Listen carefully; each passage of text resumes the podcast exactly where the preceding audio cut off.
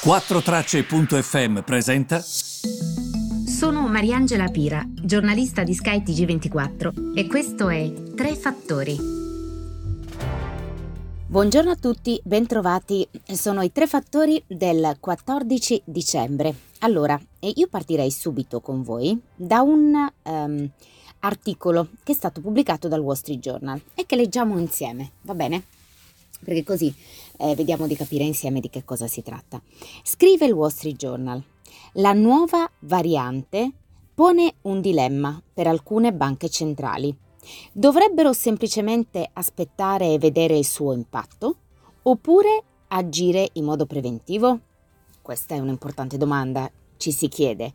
Le banche centrali, che ovviamente guardano soprattutto ai prezzi, alla dinamica dei prezzi, che non è più causata dalla domanda, cioè c'è tanta domanda e i prezzi salgono, ormai lo stiamo ripetendo, a furia di ripeterlo lo sappiamo a memoria, ehm, ma è data dalla strozzatura dell'offerta, cioè questa eh, variante, il fatto che le varianti accadano così spesso, il fatto che il Covid sia ancora tra noi eh, fa sì che sostanzialmente ci siano dei problemi sul fronte dell'offerta, quindi una strozzatura dell'offerta.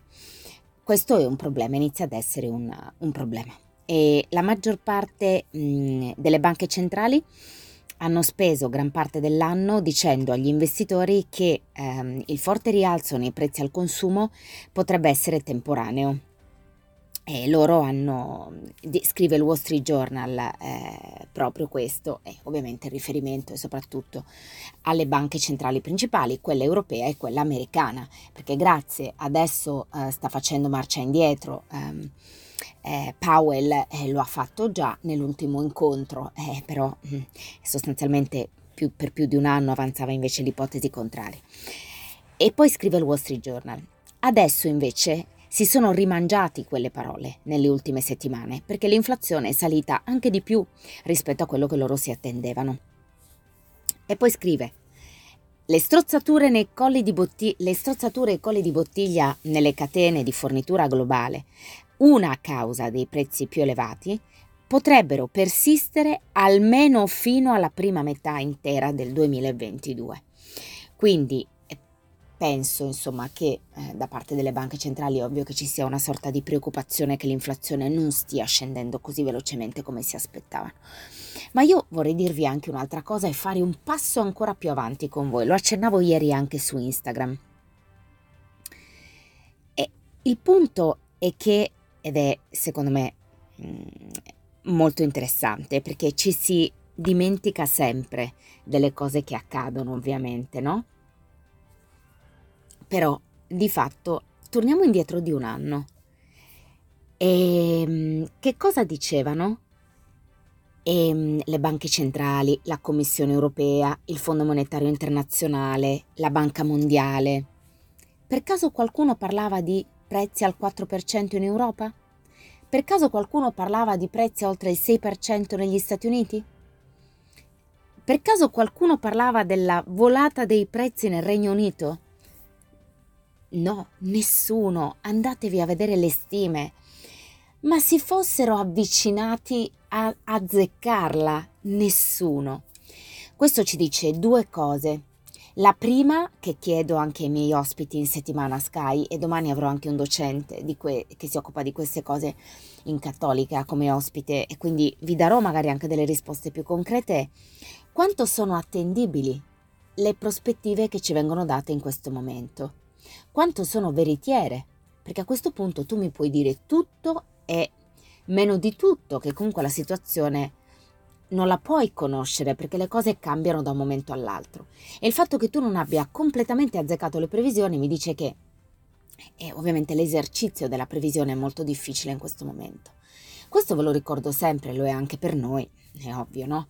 E immagino che per chi lavora nelle sale operative non debba essere facile l'esercizio della previsione in questo momento, debba essere molto complicato perché non sai oggi quello che accadrà domani. Però vi dico anche che questo pone un grande problema di attendibilità di quello che dicono le autorità, perché a questo punto, tranne forse, ma anche lì, non è detto che le azzecchino, però l'unica misura che quest'anno un po' è stata azzeccata è la misura di crescita del prodotto interno lordo, probabilmente perché eravamo talmente scesi l'anno scorso che due metriche riuscivi a farle. Ma la questione dei prezzi, la questione del blocco dovuto ai colli di bottiglia, la questione dei mini lockdown tuttora persistenti in Cina che avrebbero impedito alle, alle, merci di salpare sui container. Questo non lo prevedeva nessuno. Ho anche letto chi è che prevedeva il fatto che ci sarebbe stata questa ripresa veramente importante che nessuno sarebbe stato in grado di gestire. Già lì dico, beh, un po' meno, nel senso che alla fine e che la ripresa ci sarebbe stata, questo ce lo aspettavamo, che ci sarebbe stata una forte ripresa dopo un blocco totale, forse meno. Ed è questo il punto. La ripresa ci sarebbe stata, però non l'avevamo mai avuta dopo un mondo fermo. Non era come la seconda guerra mondiale, in cui c'erano zone che continuavano ad andare avanti, c'erano altrettante zone completamente distrutte, ma non è che il commercio si era fermato si continuava, non c'erano dei blocchi totali come abbiamo vissuto nell'ultimo anno e mezzo. Quindi sicuramente ehm, ehm, diciamo che eh, per la prima volta l'esercizio della previsione è stato complicato, e non è stato facile. Nessuno si aspettava una cosa del genere e quindi evidentemente anche le previsioni sono state sbagliate. Parlando e preparando questa intervista con questo docente che appunto devo intervistare anche domani a Sky, che si chiama Ronnie Amaue che lavora in Cattolica, eh, lui mi diceva, eh, ehm, è, è, anche un po', è sicuramente ironico quello che sta accadendo. Ironico ha usato come aggettivo. E è recuperato una sua intervista anche su Radio 24, ha detto la stessa cosa e per non usare termini un po, più, un po' più pesanti, perché comunque alla fine è così, è molto complicato quello che sta avvenendo anche per le stesse autorità e questa sarà una settimana importante perché le banche centrali si incontrano, perché dovranno decidere sul da farsi, eh, perché ehm, e tutte prenderanno decisioni diverse in quanto comunque...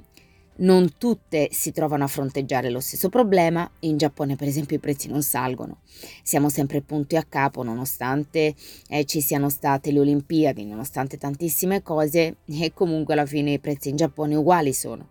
Quindi anche questo è un problema, il fatto che tutte agiscano in modo differente, eh, perché di fatto a livello globale i problemi che si presentano sono differenti. Questa quindi è la situazione. Ehm, ed, ed è questo quello di cui volevo parlare oggi, perché alla fine dovremo guardare a Stati Uniti, Europa, una settimana che è protagonista sul fronte dei prezzi ed è effettivamente importante capire che cosa sta accadendo da questo, da questo punto di vista. Va bene, e noi per il resto ci mm, vediamo domani.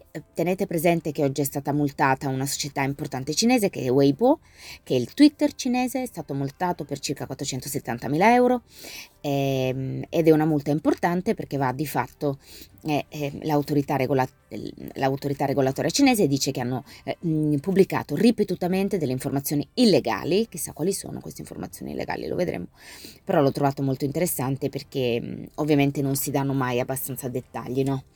E invece sarebbe bene capire che cos'è che hanno pubblicato di così illegale, qualcosa che invece non si doveva pubblicare, che magari in qualche modo ha fatto storcere il naso alle autorità.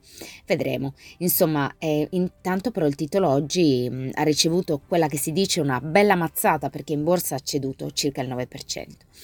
Ricordate sempre che quando vedete un titolo crollare del 9, e non è che, oddio, crolla il titolo del 9% poveri risparmiatori. Se voi non vendete il titolo e il titolo recupera il giorno dopo, non c'è alcun tipo di crollo. Capito come? Quindi bisogna sempre mettere in prospettiva le cose che accadono. Così come se un titolo sale dell'11 ma voi continuate a tenerlo in portafoglio, se l'indomani c'è del 9, quell'11 l'avete, cioè, si è evaporato. Il titolo sale o scende a seconda di, quanto, di quando voi uscite da quel titolo e di quando voi guadagnate nel momento dell'uscita o perdete nel momento dell'uscita. Va bene, io vi ringrazio tanto per avermi seguita e ci ritroviamo domani. Un abbraccio e buona giornata da parte mia.